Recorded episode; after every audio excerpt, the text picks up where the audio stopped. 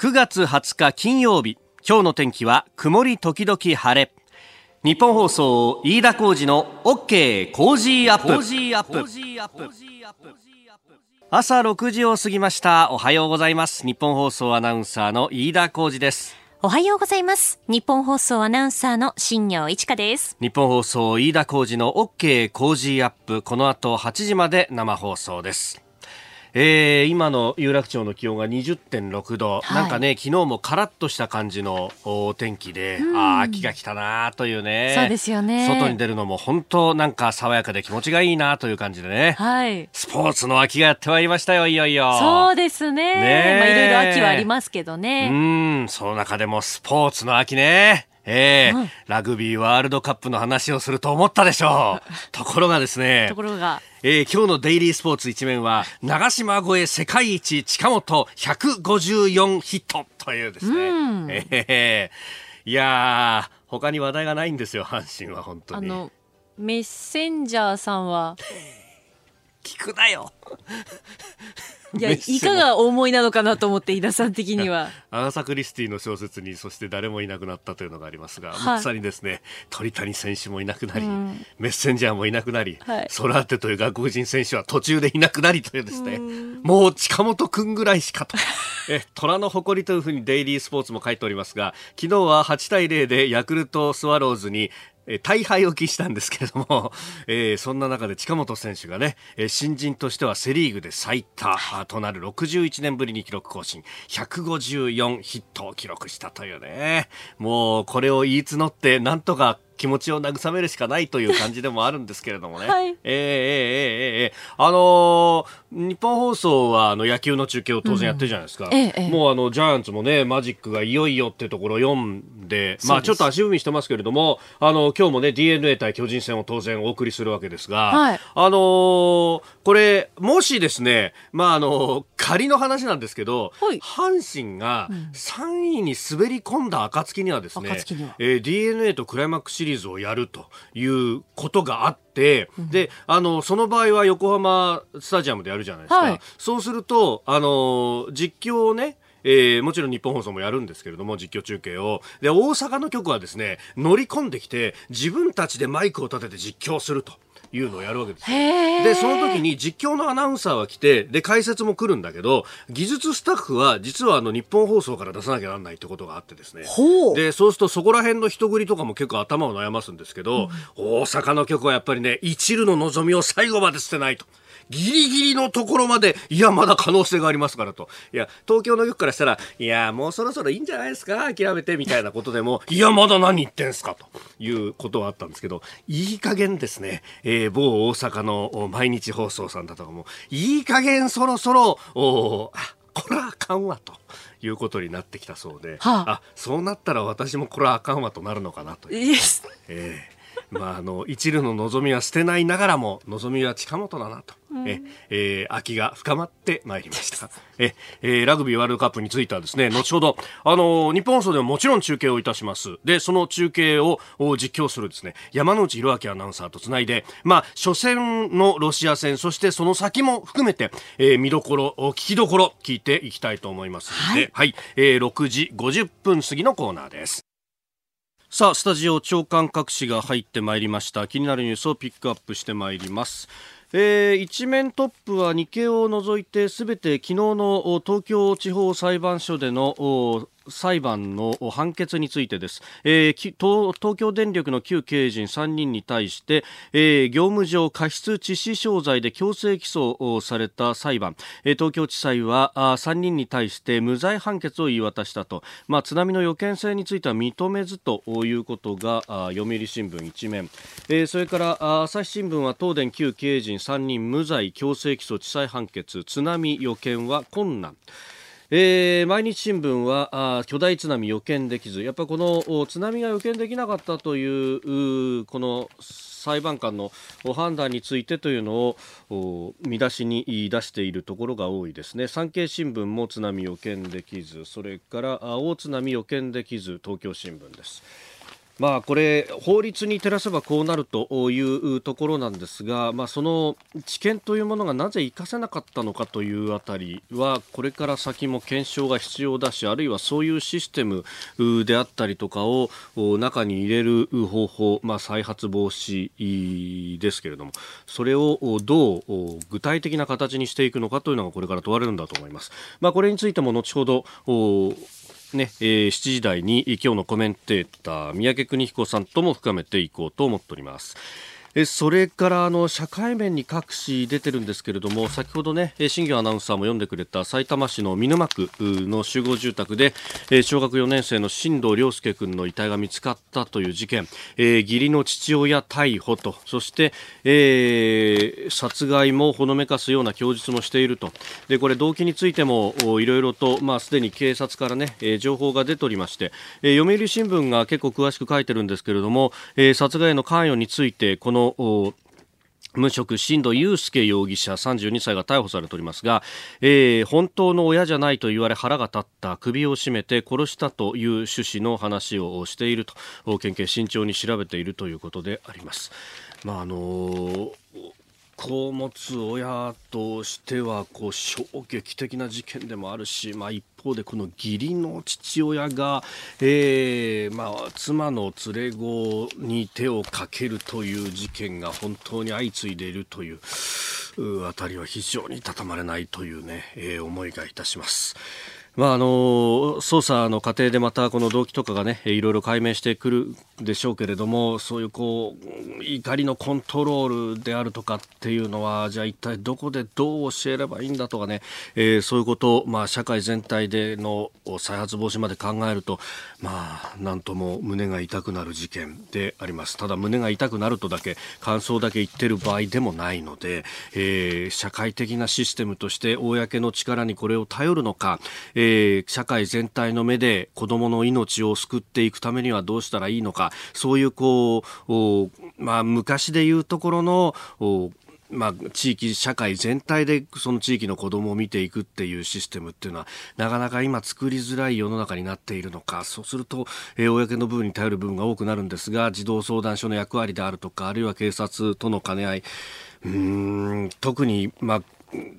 ねその前に虐待の兆候とかがあったというようなことも今のところ報じられてないので、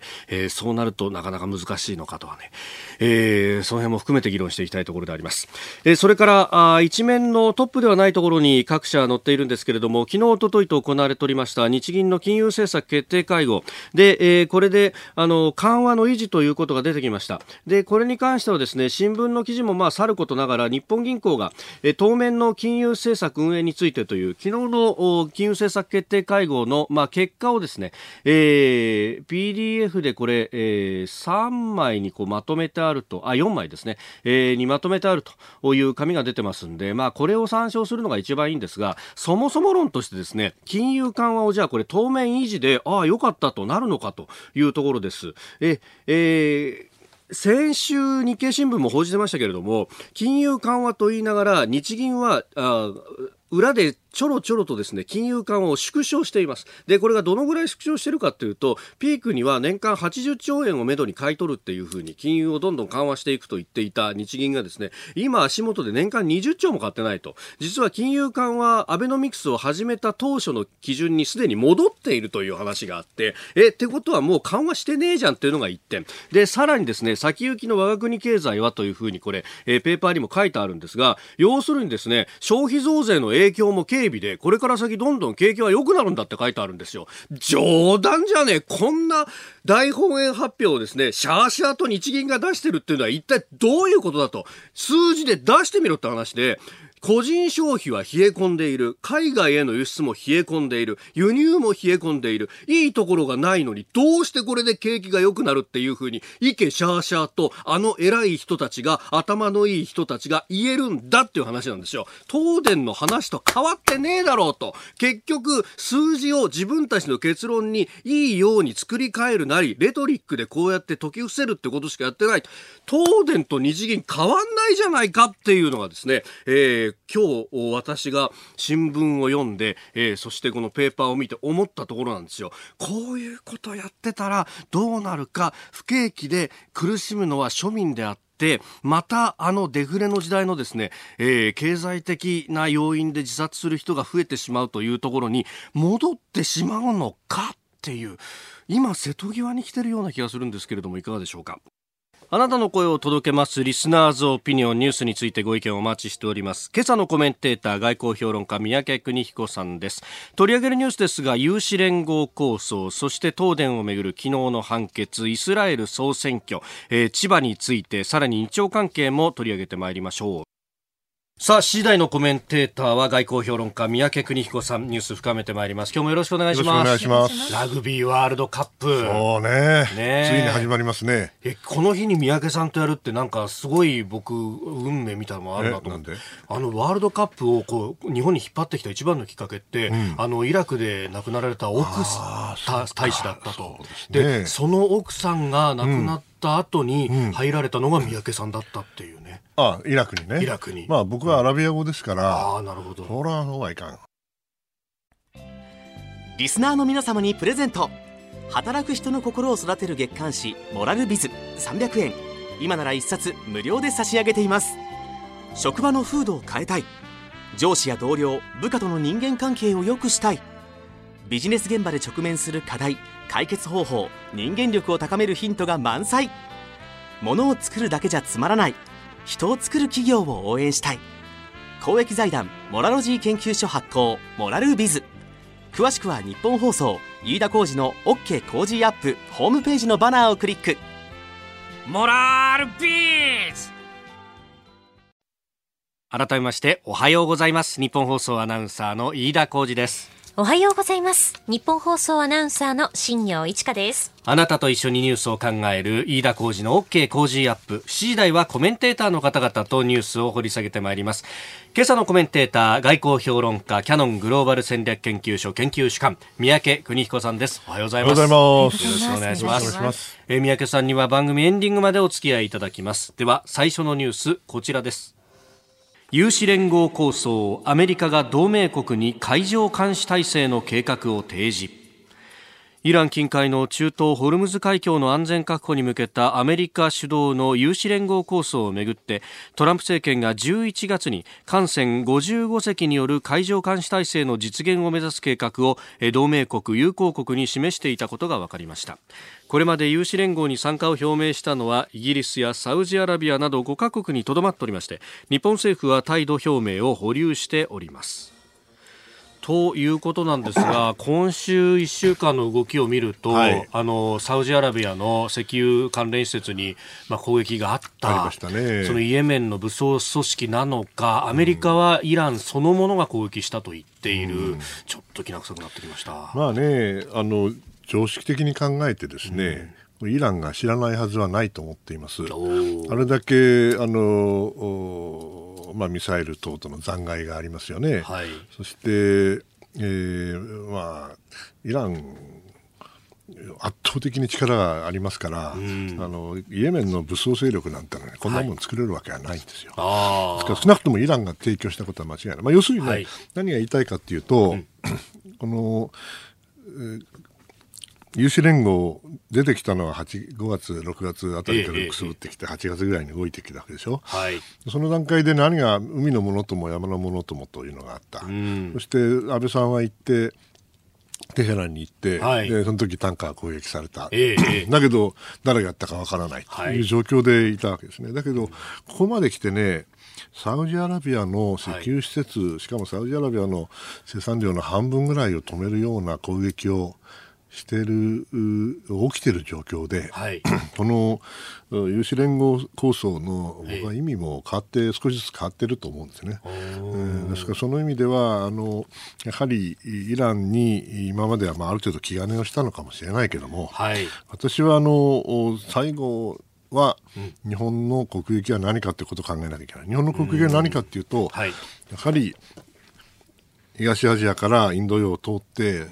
ペルシャ湾まで行って、うんうんはい、そしてそこでエネルギー特に原油の8割9割をそこから取ってきてるわけですから、はい、そこが万が一イランとサウジアラビアの戦争にでもなってね、うんうん、で両方で相打ちして、はい、石油施設ぶっ壊したらどうなるんですか。石油来なくなるんですよ。そうですね。それをやはり回避しなきゃいけないというのが一番大きな問題だと思いますから、でこんな状況で果たしてイランに気兼ねばかりしていていいのかなと。イランはもっと否定するならばね、はい、そうじゃないってことをはっきりと、示すべきだと思うし、それができないんだったら少なくとも法シー派に対する、はい、他のいろんな武装勢力に対する支援も含めてね、見直すとかそういうことを考えてくれるんだったらともかくですよ、はい、全く何もしないで、このまま行くとですね、私は非常に不安定な状況になると思うので、やはりそろそろ日本も本気で物事を考えなきゃいけない。ただ、じゃあ日本が海上監視体制とはいえ、海は広いですからね、はい、イエ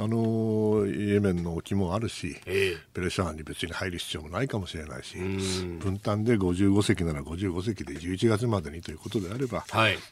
淡々と状況に応じてイランとの関係よりも、はい、やはり地域の安全を見ながら考えるべき時期に来てると思います。なんかイランがどうなんでしょう、ここへ来ていろんな、船に穴開けたりとか今回の油田のこととか、はい、強硬になってきてるって感じなんですか。いや、これは私の持論は、強硬派の関東軍というのがどっかにいてね、それは悪さやってるんだと思いますけども、もちろん証明のしようがないんで何とも言えませんが、このままいくとどんどん突き上がる。アメリカはボルトンさんがいなくなって、はい、もう戦争する気なくなってるから、やっちまえということかもしれない。これ非常に危険だと思います、はい、おはようニュースネットワーク、東京有楽町日本放送キーステーションに全国のラジオ局21局を結んでお届けいたします。時刻は7時11分をになるところです。おはようございます。日本放送アナウンサーの飯田浩司です。今朝のコメンテーターは外交評論家の三宅邦彦さん。取り上げるニュースはこちらです。福島第一原発事故をめぐる裁判、東京電力の旧経営陣3人に無罪判決。東京電力の福島第一原子力発電所事故をめぐって業務上過失致死傷の罪で強制起訴された勝俣恒久元会長ら旧経営陣3人全員に対し、東京地裁は昨日無罪判決を言い渡しました。裁判の争点となった巨大な津波を予測できたかについて、東京地裁は津波を予測する可能性がおよそなかったとは言い難いとした一方で、津波の予測に関する具体的な証拠や信頼性はなく、原発を停止するほどの巨大な津波の予測ができたとは認められないと否定。その上で、3人は責任を伴う立場にあったが、刑事責任を負うことにはならないと判断したということです。もともと検察が2度不起訴という形になって、はい、今回はそこから、もう一度ね、検察審査会を経て、そうですね、という裁判の流れです。法律の世界と、はい、それから一般国民の世界、誤解を恐れずに言いますけども、やはり国民感情のどっちを優先するかなんだけど、国民感情もあれば、はい、法律の世界のロジックもあるわけですよね。これ業務上過失致死ということは過失、刑事裁判を問う場合に、刑事責任を問う場合には、はい、当然故意か過失がなきゃいけないわけでね。これ過失があるかどうか、すなわち予測できなかったことは過失なのかということになりますよ。はい、昨日実は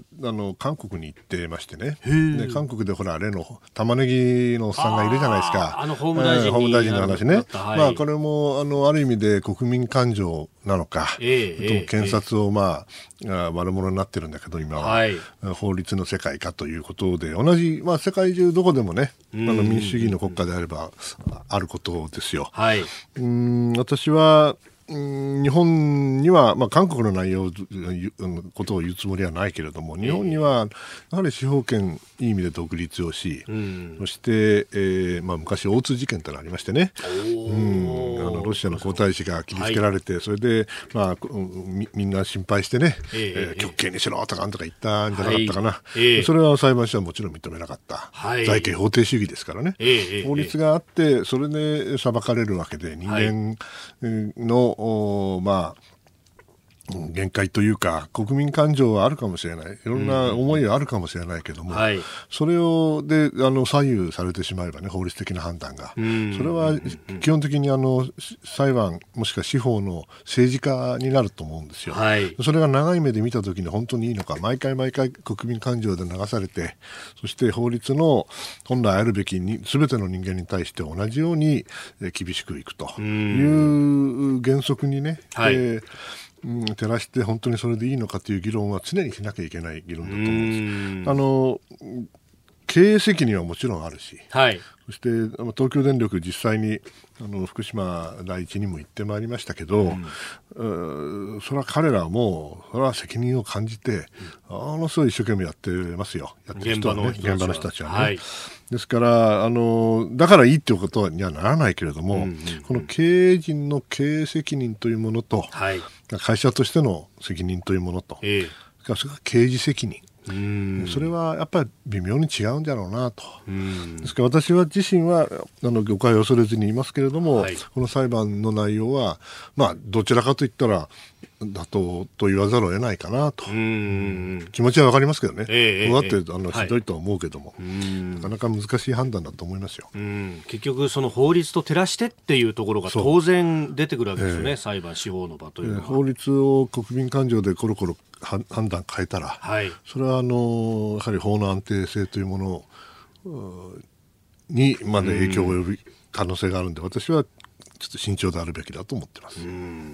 日本放送では6時から番組やってますので、いろいろご意見もいただきますが、メールでいただく意見おかしいだろうというようなのも結構ありますね。ポリモリスさん61歳、京都伏見からいただきました。この判決納得できないという人は多いと思う一方で、私も仙台にいて被災者だった立場から言えば、想定外というのは免罪符なのかという怒りがあります。今回の台風15号に関する対応だって、想定外が、理由で遅れているとも言われますが、予算的地理的な油断もあったのではないでしょうか。だとすれば事前に15メートル超の津波の可能性が示唆された中での今回の福島第一原発の事故、その当時の責任者無罪にしていいのか。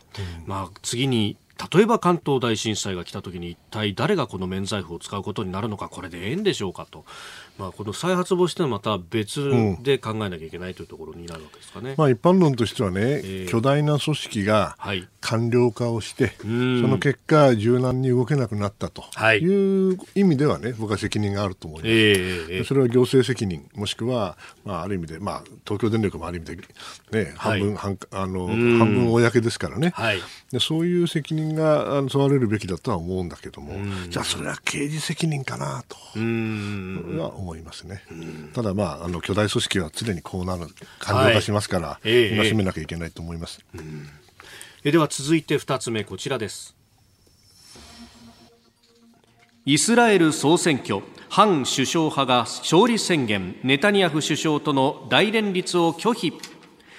17日に投票が行われたイスラエル総選挙で、反ネタニヤフ首相派の中道政党連合青と白は19日勝利を宣言しました。一方、敗れた右派政党リクードの党首を務めるネタニヤフ首相は、青と白を率いるガンツ代表に大連立政権の樹立を呼びかけましたが、直ちに拒否され、首相の続投を取り巻く環境は厳しさを増しております。なんかネタニヤフさんはネタニヤフさんで、汚職の疑いみたいなのが、訴追の恐れみたいなのがあるっていう話もありますね。10年やってるからね。いや僕はね、今回今朝とても嬉しいんですよ。そうですか。そうですよ。イスラエルの総選挙なんてね、普通の人は関心ないでしょう。悪いけど、中東の話だとなると、私は中東の専門家の端くれだから、いやよくぞ取り上げてくださいました、ありがとうございますと。もちろんね、イスラエル人口は700万だったかな。そして非常に複雑な社会ですよね。移民でいろんな地域から移民が来てるし、アラブ人ももちろんいるし、彼らの選挙権ありますから。でそれで全国全体がもう一区で完全比例代表ですから、その意味ではありとあらゆる政党ができるわけよ。少数の政党が、過半数占めた政党ってほとんどないわけですよ、今までも。昔はともかくね。そうなるとね、組閣をするだけでっていうか、主犯指名を受けて、数合わせするのが大変なんですね。その意味ではよくぞこの問題に焦点を当ててくださったありがとうございますと言いたい。なぜかというとね、はい、これイスラエルの国内で誰が首相になるかだけの問題ではなくて、はい、まあ、ほら有志連合がどうのこうの、はい、それからイランとの関係どうするか、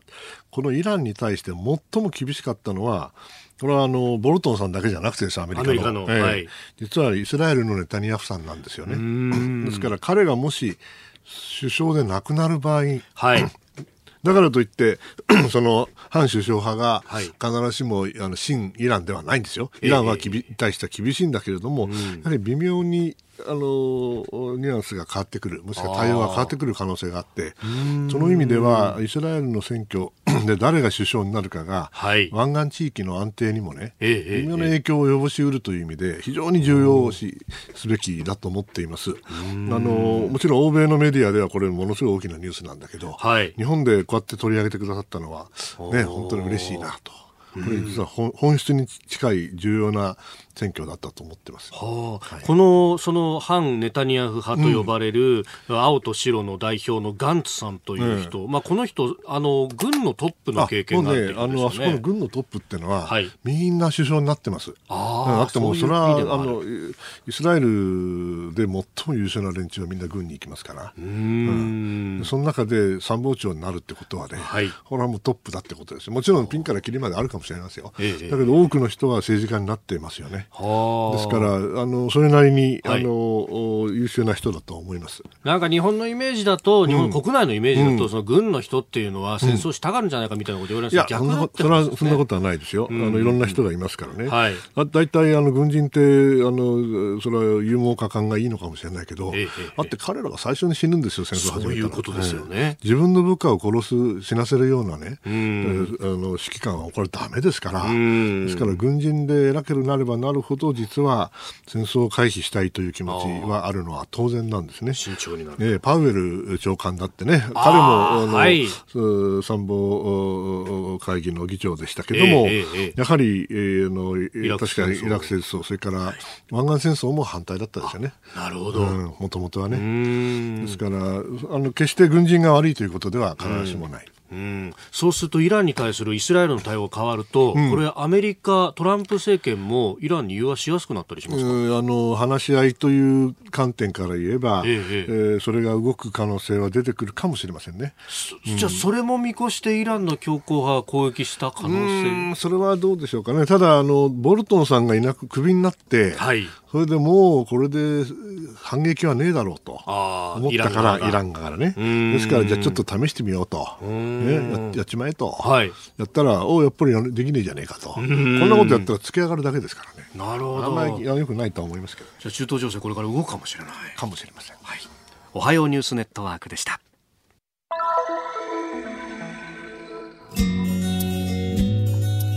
時刻7時26分です。台風15号の影響で千葉県一部地域では停電、断水が今も続いております。日本放送では千葉県にお住まいの方のために今知りたい情報、役立つ情報をお届けする千葉情報ネットワークをお送りしております。この時間、南房総市について、昨日現地を取材した日本放送報道部畑中秀也記者に入ってもらいました。よろしくお願いします。はい、よろしくお願いします。さあ今の状況というのはいかがでしたか？そうですね、東京電力のホームページによる最新の数字では、千葉県内の停電は今 18,900 件で、私が取材しました南房総市は 2,600 件、まあ、およその数字ですけれども、はい、昨日の段階で南房総市はおよそ 4,400 件でしたから、まあ、こう見ますとかなり急ピッチで復旧しているという感じがしますね。はい、で道すがらもやはり屋根がブルーシートで覆われた家ですとか、あるいはもう跡形もなく倒壊したビニールハウス、至るところで見られましたけれども、電柱の倒壊、これはまあほとんどなくなっ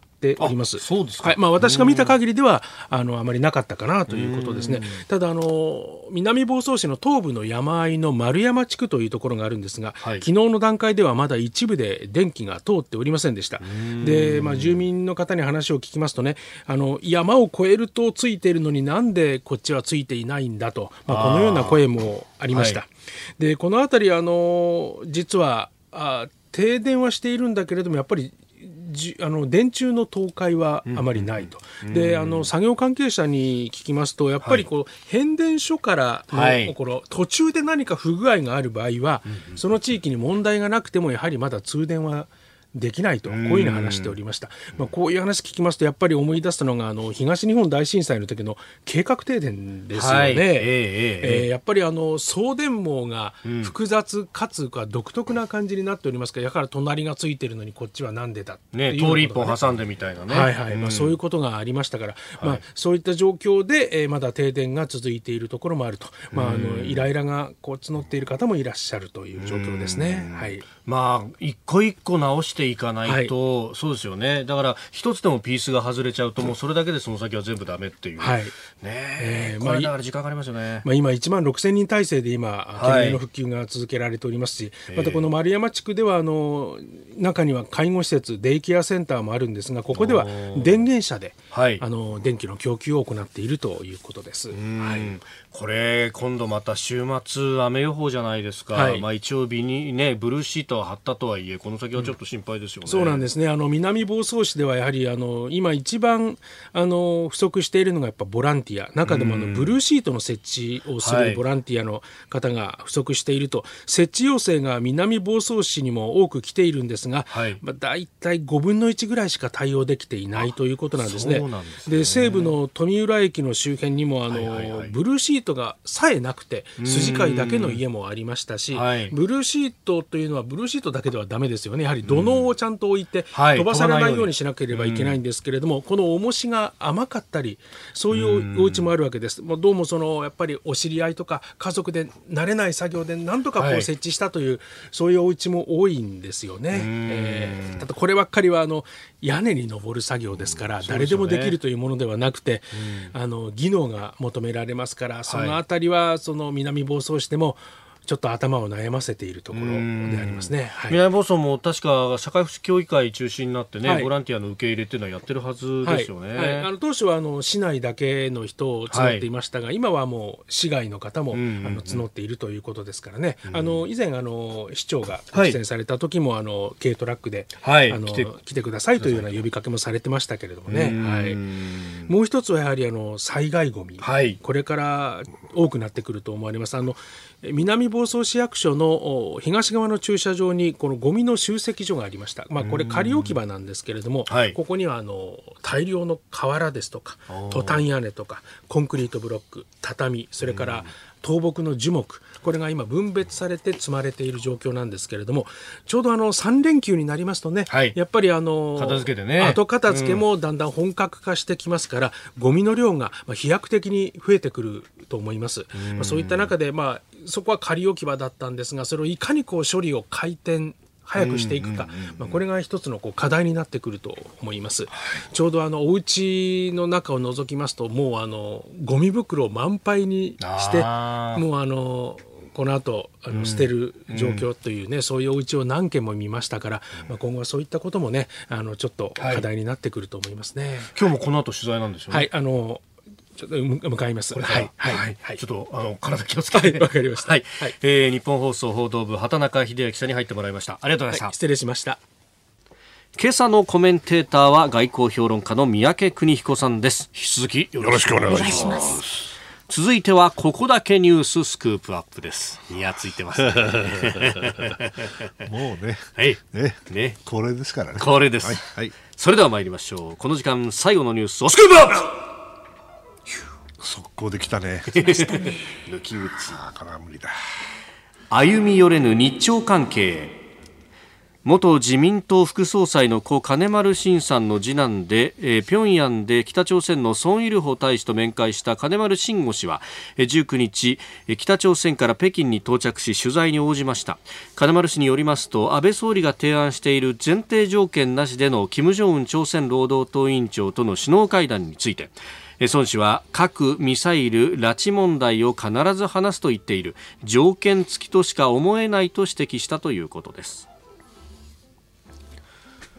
なんだかこの金丸氏の包丁っていうのがバカに大きく報じられたりなんかしていて、カメラも入ってますね。金丸さんってお父さんの方ね、はいはい、僕昔若い頃お会いしたことあるんですよね。ほらね、いい意味でね、はい、こうすっごい怖いっていうか威厳があってね、シーラカンスみたいにね、こう無表情なんだけど、ボソッと喋るんだけど、それでもう私ハートが聞き返したらすごい周りの人に怒られたという、す